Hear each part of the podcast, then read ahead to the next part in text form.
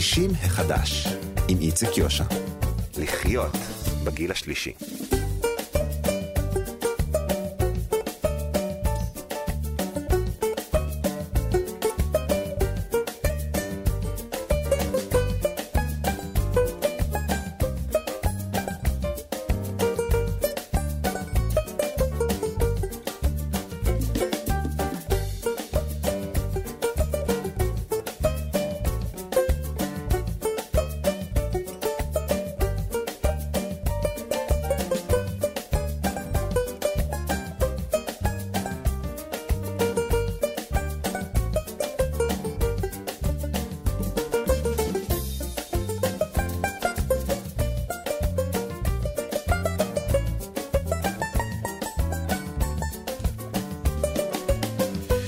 שלום, שלום לכם מאזינות ומאזיני כאן תרבות, אנחנו שישים החדש.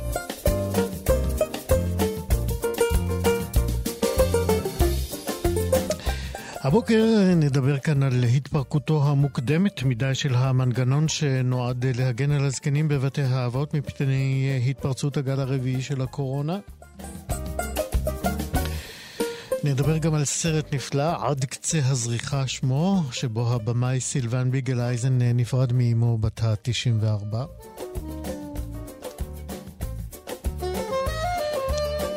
נדבר גם על יוזמה נפלאה שבה סבתות מלמדות סטודנטים וסטודנטיות לסרוג. ונדבר גם עם רמי ורד, אחד הקומיקאים המוצלחים ביותר בישראל, שמרבה לדבר על הזקנים במופעים שלו ובהצגות שהוא כותב. תהיה לנו גם כמובן מוסיקה ישראלית ותיקה מראשית הפופ הישראלי, ככל שנספיק. בצוות שלנו היום שירי כץ, עורכת משנה, עדן בן ארי עוזרת בהפקת השידור, הגר גבאי דגני, טכנאית השידור. אני איציק יושע איתכם עד 12.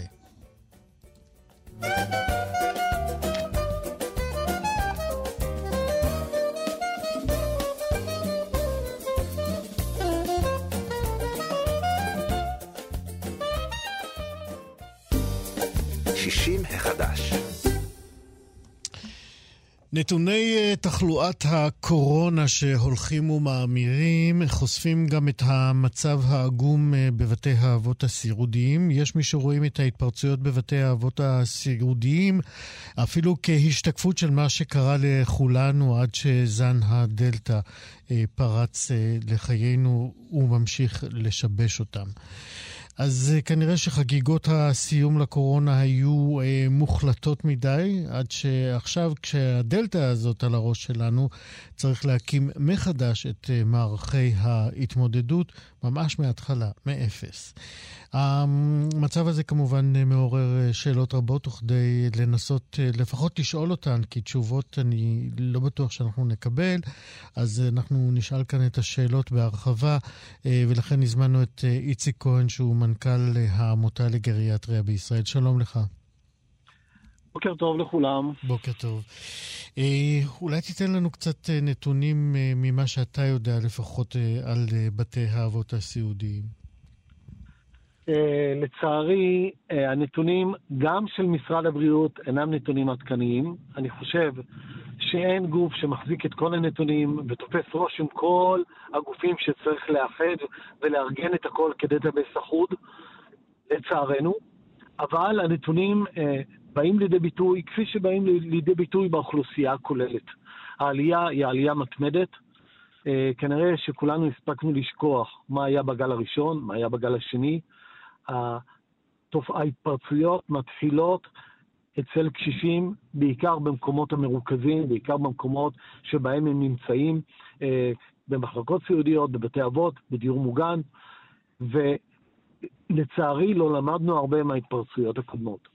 חשוב להדגיש שאם מדברים היום הרבה בתקשורת, או משקפים את המציאות שישנו עומס בלתי נסבל בבתי חולים, אנחנו מהווים קו ההגנה לבתי החולים. אם תאורטית ההתפרצות אצלנו תגדל במעט, לא יהיה לנו ברירה אלא לפנות הרבה מהדיירים לבתי חולים, ואז הקריסה תהיה טוטאלית. היום אנחנו מהווים קו הגנה שאני מקווה שנוכל לעמוד, לו, לעמוד בו ככל שניתן. בוא, בוא, נסביר, בוא נסביר, איציק כהן, את הנקודה הזאת של קו ההגנה. זאת אומרת, אנחנו יודעים שהאוכלוסיות הפגיעות ביותר הן אה, אוכלוסיות הקשישים, בוודאי אלה לא. שלא התחסנו. אני לא, אני לא, לא יכול לחשוב אה, האם באמת יש אה, המון אה, זקנים שלא התחסנו. ומכיוון שהם, אתם מקפידים שהם יהיו גם מחוסנים, גם מקפידים על כללי התו הירוק ככל שמכירים אותו, אתם רואים את עצמכם כמי שמגינים על המערכת מפני הצפה של חולים קשים. בוודאי, אבל כולם, כולם יודעים שהיכולת הרפואית של בתי חולים סיעודית היא מוגבלת. אנחנו לא בית חולים. יש לנו יכולת רפואית מוגבלת, שאנחנו כמובן אה, עושים בה שימוש לטובת הדיירים. לא נוכל להיות קו הגנה חזק ומבוצר לאורך זמן. ככל שהמגבלה, ככל שהיכולת שלנו להתמודד עם הנושאים הרפואיים תקטן, כי הבעיות תהיינה גדולות, אז ההצפה בבתי חולים תהיה גדולה. ואי אפשר לתאר מה יהיה. זה מה שאמרתי. בוא רגע נפרק. אתה, אה, אה, אתה, אני אמרתי, אבל אה, אני מניח שאתה לא, לא תסתייג מזה. אמרנו, פרקו מהר מדי את המנגנונים שבעזרתם עבדנו מול הקורונה, ועכשיו צריך להקים אותם מאפס. תנסה לתאר לנו למה הכוונה בדיוק. תראה, מגן אבות ואימהות, בראשה עמד פרופסור מימון, נמרוד מימון, במקרה הייתי אצלו בפגישת עבודה ביום חמישי האחרון, והוא הסביר לי שבמאי, שכולם חשבו שהקורונה מאחרינו, פירקו את המטה. העבירו את המעט שצריך לעשות לאגף לגריאטריה, שבאמת הם אה, בסדר, אבל ידיהם מלאות עבודה בימים כתיקונם, קל וחומר בתקופת קורונה, ולכאורה פירקו, אז החזירו אותו עכשיו. אבל זה לא אותו דבר, זה לא אותה עוצמה, זה לא אותן סמכויות. בוא תנסה, ככל שאתה יודע ויכול, לתאר מה, מה, מה העבודה של אותו, אותו מטה, במה הוא עוסק בעצם, אותו מגן אבות ואימהות. הוא עוסק בתיאום, הוא עוסק בתיאום שבין בתי אבות, בתי חולים סיעודיים, למשרד הבריאות. התיאום הזה הוא צו השעה. זה לא רק הדיירים, זה גם העובדים. תאר לך, ברוך השם, כבר קיבלנו, קיבלו החלטה מושכלת לחסן אנשים גם פחות מבני 60. אבל עד לפני כמה ימים, שהוצאתי מכתב לשר בעניין הזה, עובדת בבית האבות, אחות בבית אבות, בת 40 מחוסנת, בת 39 לא.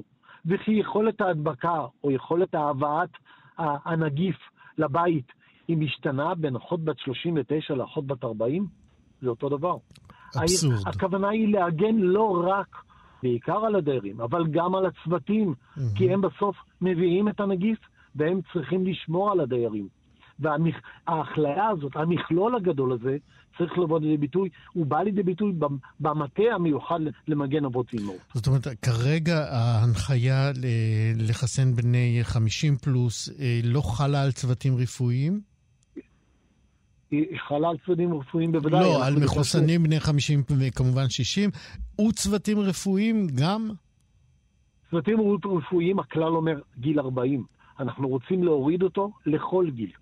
אין, לה, אין הבדל, אין הבחנה ביכולת ההדבקה, יכולת בוודאי, השאלה היא באמת מה אומרים לכם כשאתם אומרים, סליחה, אם יש לי איש צוות בן 25, אבל הוא עובד ומדבק, אה, אה, חייבים לחסן גם אותו, מה אומרים לכם? לא אומרים, כי אני כבר הוצאתי מכתבים לכל המי ומי, ואני עוד ממתין לתשובה. מכתב, מכתבים שלי יוצאו ביום רביעי האחרון, זה לא הרבה זמן, אבל בימים כתיקונם זה סביר, אבל בתקופת קורונה אתה צריך תגובות הרבה יותר מהירות. כמובן. אנחנו מדברים על חיסון כולם. שלישי או על צעירים שלישי, שלא מחוסנים? שלישי. שלישי. שלישי, חיסון כן. שלישי, בוודאי. כן. אה, יש בכלל בין הצוותים אה, אה, אנשים או נשים שלא מחוסנים בשני חיסונים? אה, אני לא יכול לומר, אה, אני לא יכול לומר שאין, אני חושב שלא. ואם כן, זה ממש זניח. אני, אני מניח שלא.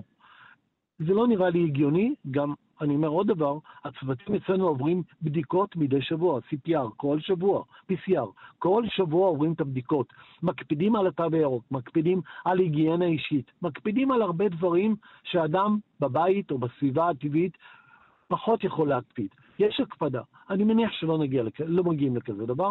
אני לא יכול אבל לחתום שאין בודד פה ובודד שם, כי כ- כדרך, כשיטה, אני לא מאמין שזה קיים. אולי תשתף אותנו עוד מהשיחה שלך עם אה, נמרוד מימון. אה, איזה עוד מסקנות אה, אופרטיביות אתם הצלחתם להבין שאתם חייבים ויכולים לעשות בכל זאת, כל עוד אין הנחיות מדויקות יותר? אני, הנושא השני שמאוד מאוד בוער לנו זה נושא כוח אדם. כוח אדם אצלנו הוא, הוא עבר בתקופה האחרונה שחיקה גדולה מאוד. אה, אין בידודים כמו, אין חל"תים ודאי, אבל אין בידודים כמו פעם, אבל עדיין יש, יש עדיין חולים. זה גם תקופת קיץ וחופשות, ואנשים צריכים את זה, בעיקר אימהות צעירות שצריכות לטפל בילדים. ויש אה, מצב של חוסר כוח אדם שהוא ממש בלתי נסבל, זה ממש על הקצה. היכולת של צוות לעבוד משמרות כפולות הוא מאוד קטן, זה אגב גם בניגוד להנחיות משרד הבריאות. קורה לפעמים שאתה מבקש ממישהו לעשות משמרת כפולה, אבל זה לא יכול להיות שיטה. לפני יותר משנה התקבלה החלטה בממשלה לאפשר הבאת 2,500 עובדים זרים לסיעוד המוסדי, להבדיל מהסיעוד הפרטי. לא, לא לסיעוד בבית, לסיעוד המוסדי, 2,500 עובדים. הממשלה כל כך הבינה את הצורך בזה, שעד כדי שאפילו היא פטרה מאגרה אני קורא, קוראים לזה אגרה, אבל זה בעינינו קנס של 20% על עלות שכרם למשך שנה. כי כל כך הבינו את החשיבות ואת הצורך שבדבר. עד היום זה לא קרה. יותר משנה עברה. לכאורה ההחלטה של הקנס לביטול הקנס בשנה היא כבר לא רלוונטית, כי כבר השנה כמעט מאחרינו. זה לא ברור לנו היכן זה תקוע, זה לא ברור לנו למה זה נגרר. בוודאי שזה לא עושה טוב למערכת. העובדים ישראלים, לצערנו, אה, לא באים לעבודה כזאת. עובדים, וסליחה שאני אומר, מכל הסוגים, מכל המגזרים שכולנו מכירים. זה לא עבודה כיפית, זה לא עבודה נעימה. השכר לא מי יודע מה. הוא בסדר, הוא השתפר מאוד לאחרונה, אבל עדיין, זה לא עושה טוב לאנשים לבוא לעבודה כזאת. ולכן היכולת להביא עובדים מקומיים היא שואפת לאפס, ועובדים, ועובדים מבחוץ, עובדים זרים, לצערי, החלטת הממשלה מתמהמהת, וזה מקשה מאוד מאוד מאוד על היכולת הטיפולית הטובה שאנחנו רוצים לתת לה לאותם קשישים. זה קצת uh, קשה כל הסיפור הזה שבעתיים מול העובדה שבעצם השמיים די סגורים לכאן, גם בוודאי המדינות שמהן אמורים להגיע אותם עובדים הן מדינות אדומות, אני לא בטוח שייתנו להם להיכנס, גם אם, אם התאפשרה רגולטורית. אז איך אתם חשבתם להתגבר על זה? אנחנו לא יודעים מה קורה בארצות המוצא. עכשיו, גם אם צריך... גם אם צריך, אותם עובדים יבואו לארץ ויהיו בבידוד. זה בסדר להפשיט את זה על המעסיק, כאילו אנחנו לא מתנדבים כי זה הרבה כסף. אבל זה בסדר להגיד, בואו, עובדים שתבואו לפה, תעברו בדיקות, תיכנסו להליך בידוד, הליך מסודר, על חשבון המעסיק שאמור לקלוט אתכם, תקבלו שכר בגין התקופה הזאת. ובו, בתום התקופה, כנראה שזה מאחרינו, ואתם יכולים להיכנס לעבודה. מישהו צריך להתחיל תהליך. התהליך הוא לא נקי. יש הרבה מהמורות בדרך, אבל בואו נתמודד איתם. איציק כהן, מנכ"ל העמותה לגריאטריה בישראל, אני מקווה שמישהו שומע אותך, אותנו, ונוכל למצוא ולתת מענה מהיר ביותר אה, לכל אותם אה, תושבים בבתי האבות הסיעודיים. איציק כהן, תודה רבה שדיברת איתנו. תודה גם לכם, ושלום למאזינים. ביי ביי. 60 החדש. רמי ורד הוא ללא ספק אחד ממובילי ההומור הישראלי. הוא סטנדאפיסט, הוא מחזאי, הוא שחקן, הוא כותב הומור לאחרים, אה, והצגות אה, שמועלות אה, גם בימים האלה על הבמות, כמו למשל עבדאללה שוורץ, שרץ בבית לסין, או בשתי מילים הייתי אומר, רמי ורד הוא קומיקאי על. אבל הוא גם עצבני, והוא פרוע לפעמים, והוא גם זועם, והוא מעצבן, והוא נוגע ללב. אה, בקיצור, הוא עשוי מכל החומרים אה, שעושים את החיים על ידו, לא רק מצחיקים, אלא מלאי עניין אה, ודריכות, הייתי אומר. אה, נספר לכם עוד שבימים האלה הוא מריץ את מופע הסטנדאפ שלו, שנקרא זה לא אני, אה, ובמופע הזה הוא יורד על עצמו, על כל מי שאפשר, על העולם, אחרי שנה לא פשוטה של גירושים, קורונה, האח הגדול ראינו אותו, מחכב שם. נזכיר לכם רק שלפני ארבע שנים גם עלה בתיאטרון הבימה מחזה שהוא כתב, ונקרא "קח את אבא שלך ולך לעזאזל". רמי ורד כתב אותו אז בהומור מאוד מאוד כואב, אך משובח, היה בו המון על ה... יחס אה, לזקנים ולחסרי ישע, והוא מזכיר אותם גם במופע הזה. הוא לא שוכח את הזקנים, והוא ממשיך במסורת של אה, אל תשליכני לעת זקנה, ואני שמח להגיד עכשיו שלום רמי ורד. אהלן, וואי, אתה צריך לכתוב את הערך שלי בוויקיפדיה. אי אפשר לנסח יותר טוב מזה. אני אנסה עוד הפעם, אני ארחיב אחר כך, בסדר? אחרי השיחה הזאת אני אשקול. הסתכלתי אחורה לראות אם אתה מדבר על מישהו אחר. רמי, רמי, רמי. בוא. בחיי, נשבע לך. תגיד, איך היה ביום שישי בתיאטרון גבעתיים? אה, בגלל הקורונה לא היה. Mm. היו הרבה מדי ביטולים של אה, כרטיסים, אנשים בלחץ, תשמע. יום חמישי הופעתי במשגב. אני חושב שקוראים לזה משגב, אבל בשישי ביטלנו, יותר מדי אנשים ביטלו. וככה זה גם קדימה? אה, מלחיץ, כן. זה מתחיל להיראות עוד פעם כמו שהיה אז. אה, אנשים או שקונים ברגע האחרון, או שקונים ומבטלים. תשמע, יש... אה, זהו, ראיתי, ראיתי כתבה עם אה, גם ציפי פינס, אה, מנכ"לית אה, בית לסין, התראיינה כן, ואמרה תשמע... שהתיאטרון נהיה כמו הקולנוע, באים לקופה ורק אז בדיוק, מחליטים. בדיוק, ואתה יודע, זה קשה מאוד, קשה מאוד ש... ברגע שמתחילים להציג נתוני תחלואה וזה וזה וזה, אז בוא נגיד שלחבר'ה בני 16, שהולכים לראות, לא יודע, מופע של מוזיקה או לא יודע מה, זה פחות מפריע, כי הם... כי זה באמת מחלה שפחות פוגעת בגילאים האלה, לדעתי, למרות שהם מדביקים, אבל הם פחות נפגעים. אבל כל מי שהוא מעל 30, ומי שיש לו ילדים, אז יותר ויותר הם פוחדים. הם פשוט פוחדים, ואני מבין את זה. בוא נדבר על, אה, על המופע שלך. אמרתי שגם במופע הזה אה, אתה מתייחס אה, לזקנים והיחס שלנו אליהם. תשמע, היחס שלנו לזקנים הוא מחריד. והכי אתה רואה את זה בקורונה, אני חייב להגיד לך. אני, אני, כשהתחילה הקורונה, פתאום ראיתי שאנשים, אתה מכיר את זה שאת, שאנשים, יש אנשים בארץ, הרבה אנשים, שהם שומעים על תאונה עם הרבה אנשים, אבל אז מסתבר שהם לא יהודים, וזה פחות מלחיץ כאילו אותם? כן. זה, זה מדהים. אה, לא יהודים, אז לא כן, נורא, כן. כן. זה מדהים, זה נכון, התחילה, אבל זה ככה. אבל זה אותו דבר לגבי זקנים, שתבין. זה סוג של גזענות. מה שיש כלפי יש בכלל גזענות כלפי זקנים, כלפי שמנים, כלפי הומוסקסואלים, כלפי לסביות, כלפי...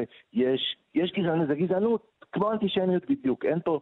עכשיו, עם זקנים זה עוד יותר מחריד, כי כשהתחילה קורונה אמרו שזאת מחלה של זקנים, ולאף אחד לא היה אכפת. כאילו, מה לזקנים מתים? וזה, וזה הדהים אותי, והייתה כל כך הרבה צביעות, כי אתה יודע, יש כל כך הרבה זקנים. אתה יודע, דיברו על הזקנים שבגלל הקורונה הם בודדים. רוב הזקנים הם לבד, בלי קשר לקורונה. זה לא שהאנשים האלה שבחרו בטלוויזיה, אני לא רואה את אבא שלי, סבא, מי, אתה לא הולך לסבא שלך גם בלי קורונה. כן. אז כל ההצגה הזאת, אתה יודע, היה, אני לא יודע אם אתה מכיר את הסיפור על תזהוס, נדמה לי על תזהוס והרקולס. ספר. אני מעריך מדי. לא, להפך, יש לנו זמן, רמי. זה תוכנית עם זמן. תשמע, זהו, כי זה תמיד, אוי, יש לנו דקה, ואתה אומר, למה, למה הם ממהרים? הרי התוכנית היא חסרת, אה, לא, לא חלילה חסרת ערך, אבל זה לא חיי אדם, זה לא שצריכים להגיע עם כליה לאנשהו. זה טלוויזיה, זה רדיו, אבל תמיד יש לזה לחץ. תזהוס, אה, אה, זה בכלל סיפור מטומטם, אבל הוא מהמיתולוגיה היוונית, שהיא גם כן סוג של קשקשת, אבל הסיפור עם תזהוס זה שאמרו לו באורקל שהוא הולך למות, והוא ימות אלא אם כן מישהו יסכים להתחלף איתו. אז הוא באופן אוטומטי היה בטוח שההורים שלו הסכימו כי הם זקנים. אז הוא בא להורים וביקש שמישהו מהם יחליף, אמרו לו למה? מה, אנחנו לא רוצים לחיות?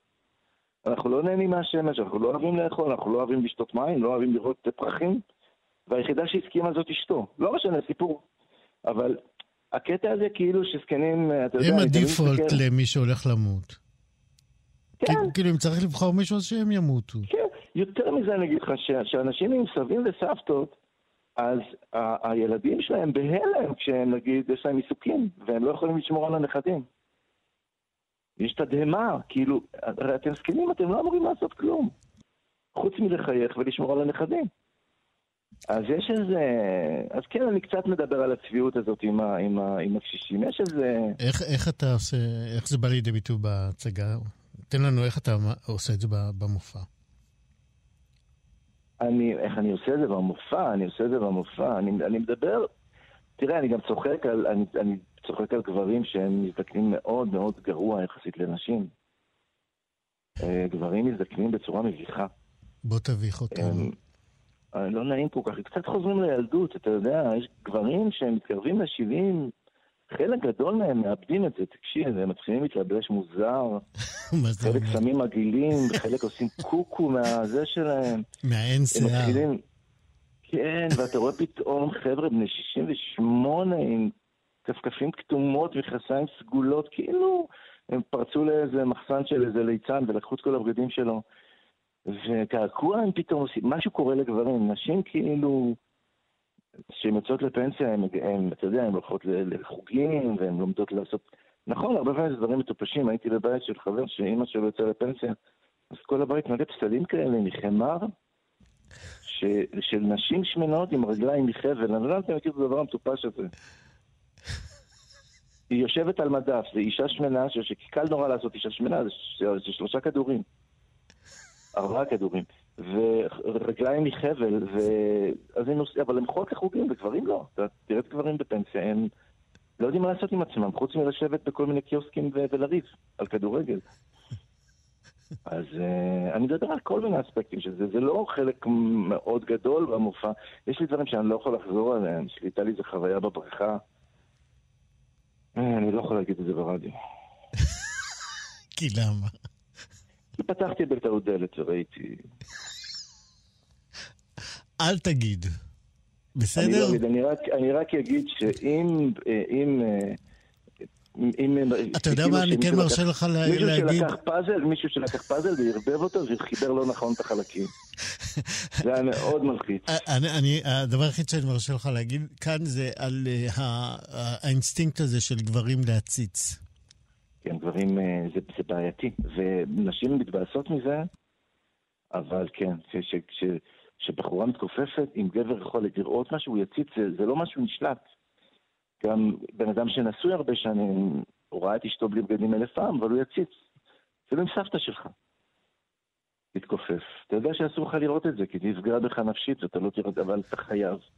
ואתה מציץ, כי יש פה איזה שריטה. תגיד, אה, אה, גברים אה, מבוגרים נעלבים ממך? גברים מבוגרים נעלבים ממני? לא, לא, לא. אני לא חושב שנעלבים ממני במיוחד. אני חושב שאנשים שנעלבים הם אנשים שנעלבים.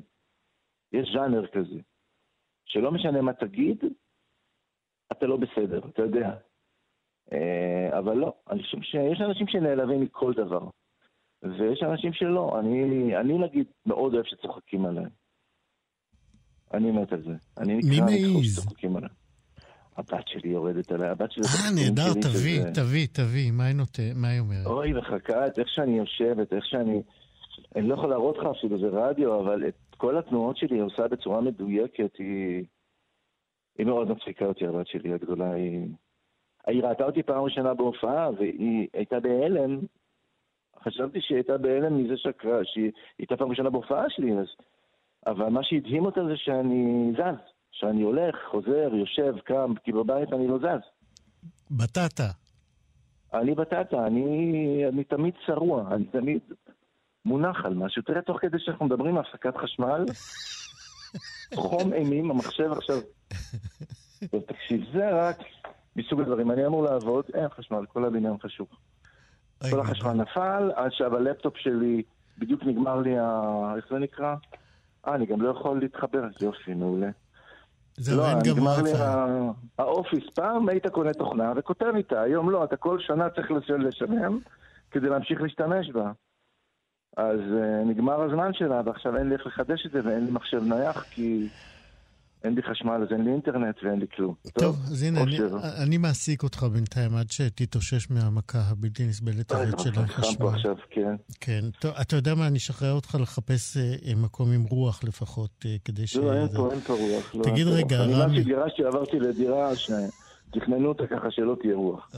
ככה היא בנויה. קשים החיים שלך. אה, תגיד, אם לא, בכל זאת אה, יהיו איזה שהן הקלות, אה, מתי ההופעה הבאה שלך? אני אמור להופיע ביום שישי הקרוב, בכפר סבא לדעתי, אבל אני... תשמע, כל השוק קיבל איזה ברקס. כן. כולנו ולא תמיד אתה יודע אם אנשים יקנו ברגע האחרון, לא, אתה לא יודע, אתה יודע, זה, זה פתאום חזרנו למצב הקודם, וזה אני לא מבין למה אנשים לא מתחסנים.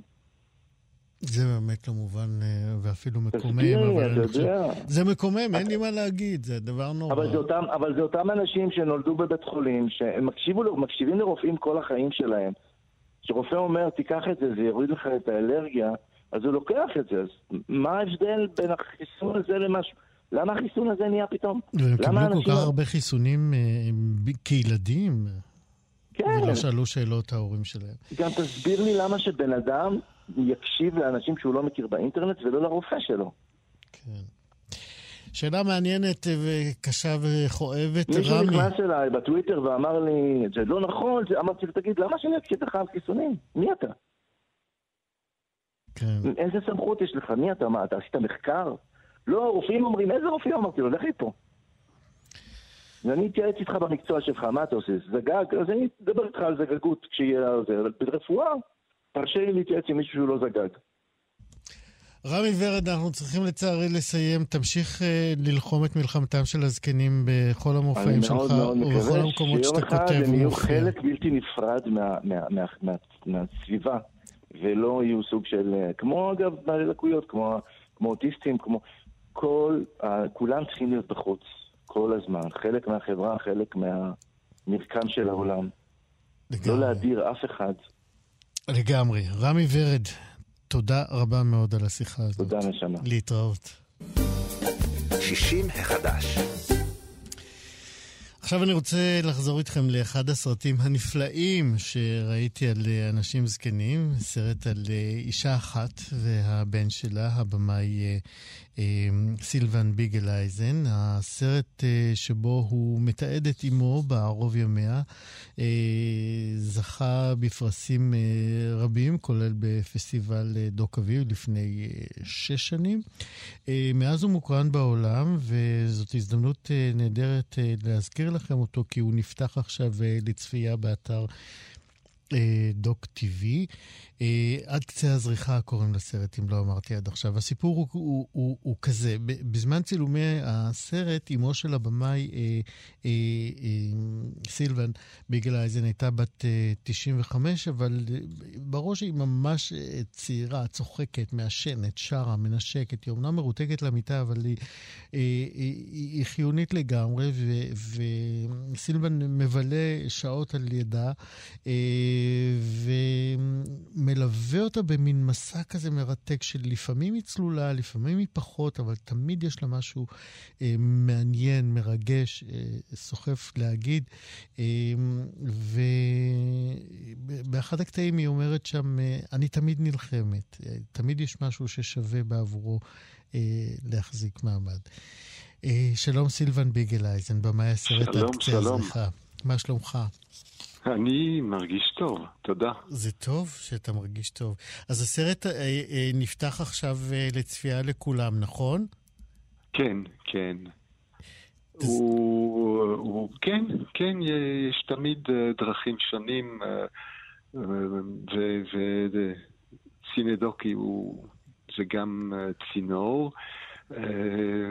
כמו שאמרת, באמת אה, זה מעניין שסרט אה, תיעודי אה, שנעשה לפני שש שנים, עדיין היום נוגע בכל כך הרבה אנשים, צעירים גם, לא רק מבוגרים. כן, יש משהו באמת גם בקורונה שככה העלה את הזקנים שלא בטובתם לתוך המודעות הכללית של כולם. אבל אתה יודע מה, אפשר לראות בזה גם משהו חיובי, כי המודעות הזאת מייצרת מקומות של אמפתיה. אבל אני רוצה ללכת איתך קצת אחורה. בעצם הכל התחיל כשאימך איבדה את ההכרה, ואתה בעצם באת להיפרד ממנה, אבל אז היא, היא שבה להכרתה. ספר לנו קצת באמת על הנסיבות של התחלת הצילומים. כן, הרופאה שטיפלה בה לא יכלה להגיד לי כמה שבועות אה, יהיה לה עוד לחיות, ו... ואז נשארתי באנטוורפן, קרוב אליה, והייתי עם הגיטרה. ו... ופשוט שרתי שירים שהיא אהבה, ו... ו... וראיתי שלאט לאט היא מתעוררת לחיים, שזה זה, זה היה מרתק. ופתאום יכלנו גם לשוחח, לדבר, וראיתי אצלה עומק מדהים של תובנות על, על, על, על, ב, ב, בתוך שיחות שהיו לנו. שהרשיתי לעצמי להוסיף גם את המצלמה לתעד את זה, כי הרגשתי שאני חווה משהו מאוד מאוד מיוחד שלא ציפיתי לו. והתפקיד של המצלמה היה בסך הכל להיות בצד ולתעד את הדברים. ויש לכם באמת דיון אה, שם אה, בתחילת הסרט שאומרת לך, אה, מה זה שווה, כאילו, מה, מה זה שווה אם, אם, אם לא יוצא מזה משהו? נכון, נכון, היא... היא באמת נתנה לי שיעור, זה, זה סוג של שיעור בקולנוע ושיעור בכלכלה. זהו, כי, ב, כי באיזשהו, באיזשהו שלב היא אומרת לך, תמכור את זה, אתה אומר לה, אין למכור, אני צריך לערוך קודם, וזה איך אני... היא אומרת, לא, אפשר למכור קודם. נכון, זה מדהים, אני לא חשבתי על זה, זאת אומרת, חשבתי, אתה יודע, אבל בתוך שיחה, אבל זה מדהים איך שב-95 אה, הייתה לה כזאת אה, תושייה. וחדות באיך היא מנתחת מצבים, ו, ובצד שני, אתה יודע, פתאום מגיע ענן והיא לא זוכרת מי אני, ו, וזה מה שיפה בתוך מסע, לתוך הזקנה, שאנחנו צעירים יותר, כן, אני מדבר על ילדים בני 60, בני 50, על שאנחנו יכולים לחוות דברים אוניברסליים, זה לא חייב להיות אה, חוויה שקשורה לעבר, שקשורה לזהות, שקשורה לדת, אבל זה משהו מאוד מאוד uh, קשור לנשמה, למשהו מאוד אוניברסלי. ש... ואז אפשר לגלות המון דברים, מה שאני עשיתי. גיליתי דברים מדהימים אצלה, כן? ש... ש... זהו, רציתי לשאול אותך אם גילית... הפך אותה לסוג של מורה. כן. גילית אצלה, או, או, או עלו פתאום אה, חלקים ש, של קרבה או של אה, תובנות שלא קיבלת ממנה כשהיא הייתה צעירה יותר, נגיד 30 אה, שנה קודם? כן, היא הייתה צעירה יותר ואישה פולניה, קשוחה מאוד. אז הקרקע הייתה יותר קרקע של מאבקים, של קונפליקטים, של uh, צורך שלי איכשהו לעבור 15 שנות טיפול כדי להוריד אותה מהראש, והיא צחקה על זה.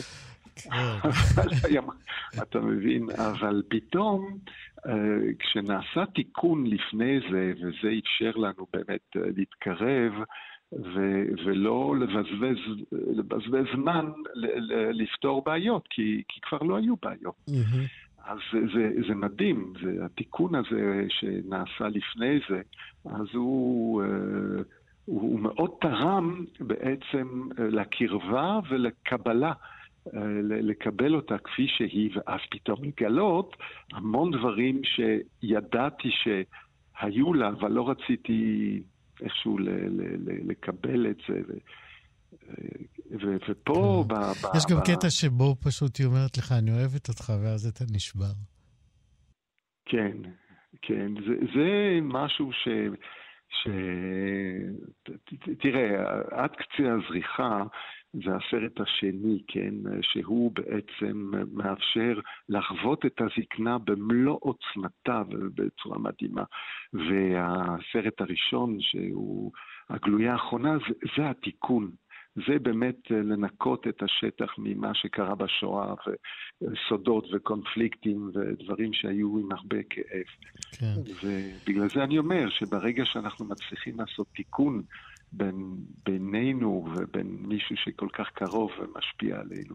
נכון. אז זה מאפשר אחר כך לגלות דברים מדהימים. כן, יש, אמרתי שבמהלך הסרט, במהלך הצילומים, היא ככה נעה בין uh, צלילות לבין uh, uh, מין uh, ערפיליות כזאת.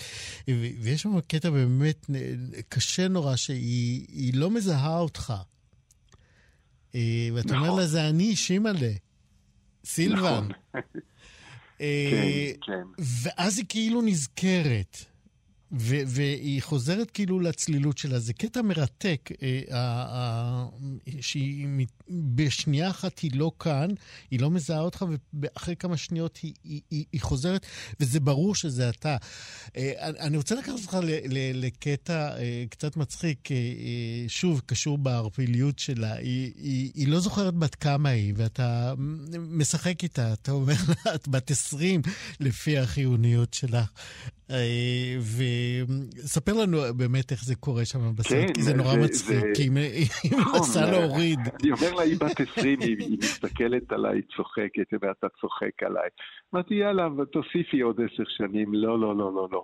כשאני אומר לה שהיא 50 אה, שנים יותר, היא אומרת, זה כבר מציאותי. כן, אה, וכן, כי הגיל, היא, היא לא יודעת שהיא בת 95, 94, 96, אבל אה, היא, היא, היא יודעת שהיא לא צעירה. אבל זה בנפש, והיא היא, היא, היא הייתה צעירה, ואני חושב שהקטע של הריקוד של הידיים, שפתאום היה אילתור בסרט, שפתאום אני רואה אותה מרימה יד ואני יכול להתקרב אליה ולעשות ריקוד, היא מאוד אהבה לשמוע שירים, אז אחד השירים היה שיר חסידי, ו, ופתאום נולד ריקוד, אתה יודע, אישה בת 94 שמאלתרת על... זה... סרט נהדר, באמת ש... אה, נזמין את כל המאזינים שלנו אה, לחפש אותו. אה, קוראים לו עד קצה הזריחה. לקראת סיום, אני, אה, יש לי עוד המון אה, לדבר איתך, אבל אנחנו, הזמן מתקצר. אני רוצה לשאול אותך באמת על, ה, על השם של הסרט, עד קצה הזריחה. באנגלית דווקא הלכת על, ה, על, ה, על הדבר עצמו וקראת לו Twilight of Life. Uh, זאת אומרת, כן. uh, לשעת הדמדומים של החיים. זה, כן, הסוכנת שלי בפריז אמרה שזה לא מוכר. אבל אני התעקשתי להשאיר את זה, twilight, אבל בעברית, כשידעתי שהסרט מתקבל לדוק אביב, התחלתי לחפש ו- ומצאתי ב... עד קצה הזריחה, שבעצם עד הקצה יש עדיין אור. את, את, וזה, זה, ככה אני פירשתי את זה, אז קראתי לזה עד קצה הזריחה, שהיא זורחת ב, ב, באור זהו, שלה. זהו, יש, ב, בזריחה בכלל יש משהו אופטימי, משהו מתחדש, לעומת twilight, אה, שזה ה, באמת הדמדומים והסוף. נכון, נכון. אה, יפה. טוב, אנחנו אה, ממש שמחים שהסרט הזה נפתח עכשיו לכולם, ואפשר למצוא אותו בדוק TV. עד קצה הזריחה אה, שלך, הבמאי אה, סילבן אה, ביגלאייזן. אתה זוכר את לואיג'י, הזמר? הלואיג'י, כן. אוקיי. אז הנה, אימא שלנו, זה בעברית, בשבילך. סילבן ביגל אייזן, תודה רבה. ותודה על השיחה. להתראות. 60 החדש. עכשיו אנחנו לקראת סיום עם אה, יוזמה שכולה תענוג מכל כיוון שתסתכלו על זה. במסגרת היוזמה הזאת אה, נפגשים אה, זקנים וצעירים כדי לעשות מה ביחד אתם לא תנחשו. לסרוג. היוזמה הזאת אה, נולדה במסלול יוזמות במלגת אה, כוח משימה לאומי מטעם המשרד לשוויון חברתי והתאחדות הסטודנטים והסטודנטיות הארצית. זה מסלול שמיועד אה, לסטודנטים וסטודנטיות שמפעילים או יוזמים מיזם חברתי או טכנולוגי שבא לתת מענה לאוכלוסיות שנפגעו ממשבר הקורונה ולצערנו ממשיכים להיפגע. נספר שבמסגרת פעילות המלגה ניתנה גם הכשרה מקצועית וליווי לכל מי שזכה במלגה הזאת. ביום רביעי שעבר התקיים ערב שיא של המסלול הזה, שבמהלכו הוצגו כמה מהיוזמות הבולטות, ויוזמת סבתא סורגת הייתה והינה אחת היוזמות האלה. אני שמח עכשיו לומר שלום לסבתא נאוה אורן. שלום וברכה. מה שלומך? מצוין. יופי. סורגת כובע עכשיו. איזה תענוג. אה, את מתכוננת לחורף, את נורא אופטימית, כי אני לא יכול לחשוב שהחום הזה אחריו עוד יבוא משהו נעים. אבל בוא, בואי נגיד שלום גם ליובל ברגר, היא הסטודנטית שהייתה במיזם הזה. שלום יובל. שלום, תודה רבה, איציק. אני מאוד מתרגשת להיות כאן. אנחנו שמחים שאת פה, כי זו יוזמה, יוזמה פנטסטית. אולי באמת ספרי לנו, איך, איך יזמתם בכלל את הרעיון הזה של ללמוד סריגה מסבתא, ועוד מעט נאוה תספר לנו מה היא סרגה איתה. אז אני באמת אספר איך זה התחיל בכלל, המיזם סבתא סורגת וסבא סורג. אז אח שלי ואני, שלאח שלי קוראים אלעד ברגר, זכינו בסבתא מדהימה, שלאורך הילדות היא גידלה אותנו ופינקה אותנו ושיחקה איתנו. ושהחלה תקופת הקורונה, בה בעצם כולנו חווינו ריחוק חברתי, ולצערי אנחנו קצת חוזרים למקומות האלה, הרגשנו שהפגיעה העיקרית היא באמת בגילאים השלישי והרביעי, וחשבנו, אחי ואני, איך אנחנו יכולים בעצם לעזור לסבתא שלנו ולבני גילה. לצמצם כמה שיותר את הנזקים שהקורונה בעצם עושה לנו בפן החברתי, וככה בעצם נולד המיזם שלנו. והחלטנו שעם החזרה לשגרה ליצור מסגרת פעילות שתאפשר לבני הגיל השלישי והרביעי גם להיות ביחד וגם חוץ מזה לפעול למען הקהילה, שבעצם המיזם סבתא סורגת וסבא סורג, האזרחים הוותיקים מגיעים, מתכנסים ביחד הם סורגים ביחד, ואת כל התוצרים הם בוחרים לאיזה אוכלוסייה לתרום. זהו, אבל בסדר, זה שהיה בידוד ו- וצריך היה לעזור לסבים ולסבתות ולשאר הזקנים אה, אה, להפיג את הבידוד והבדידות, סבבה. אבל איך הגעתם לעניין הסריגה? זה מה שמעניין אותי. אז אנחנו, העניין של הסריגה זה דברים שנשים, גם אצלנו בקבוצה אפשר לראות את זה.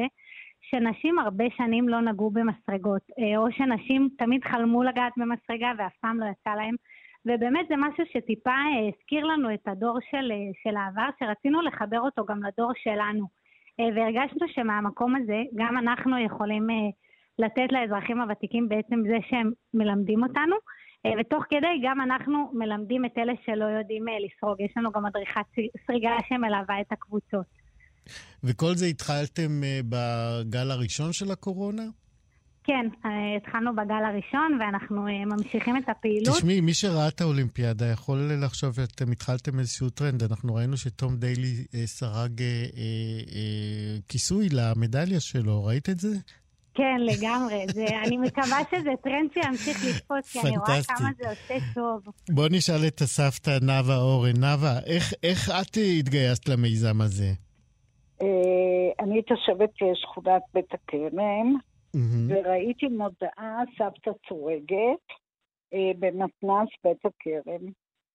אני וחברתי החלטנו שנלך ללמוד לסרוג. המטרה הייתה ללמוד לסרוג. אה, בכלל לא ידעתם לסרוג עד המיזם. לא, ממש לא. המטרה הייתה ללמוד לסרוג, ואני, ואני מאוד שאפתי ללמוד לסרוג דוגמאות, כל מיני דוגמאות. אני, החורף הזה, בעקבות הקורונה, סרקתי לנכדיי שבעה סוודרים. וואו. ואמרתי, אני אלך, אמלא את הזמן, קצת אפגוש אנשים שונים שאני לא מכירה, והגעתי באמת לקורס הזה.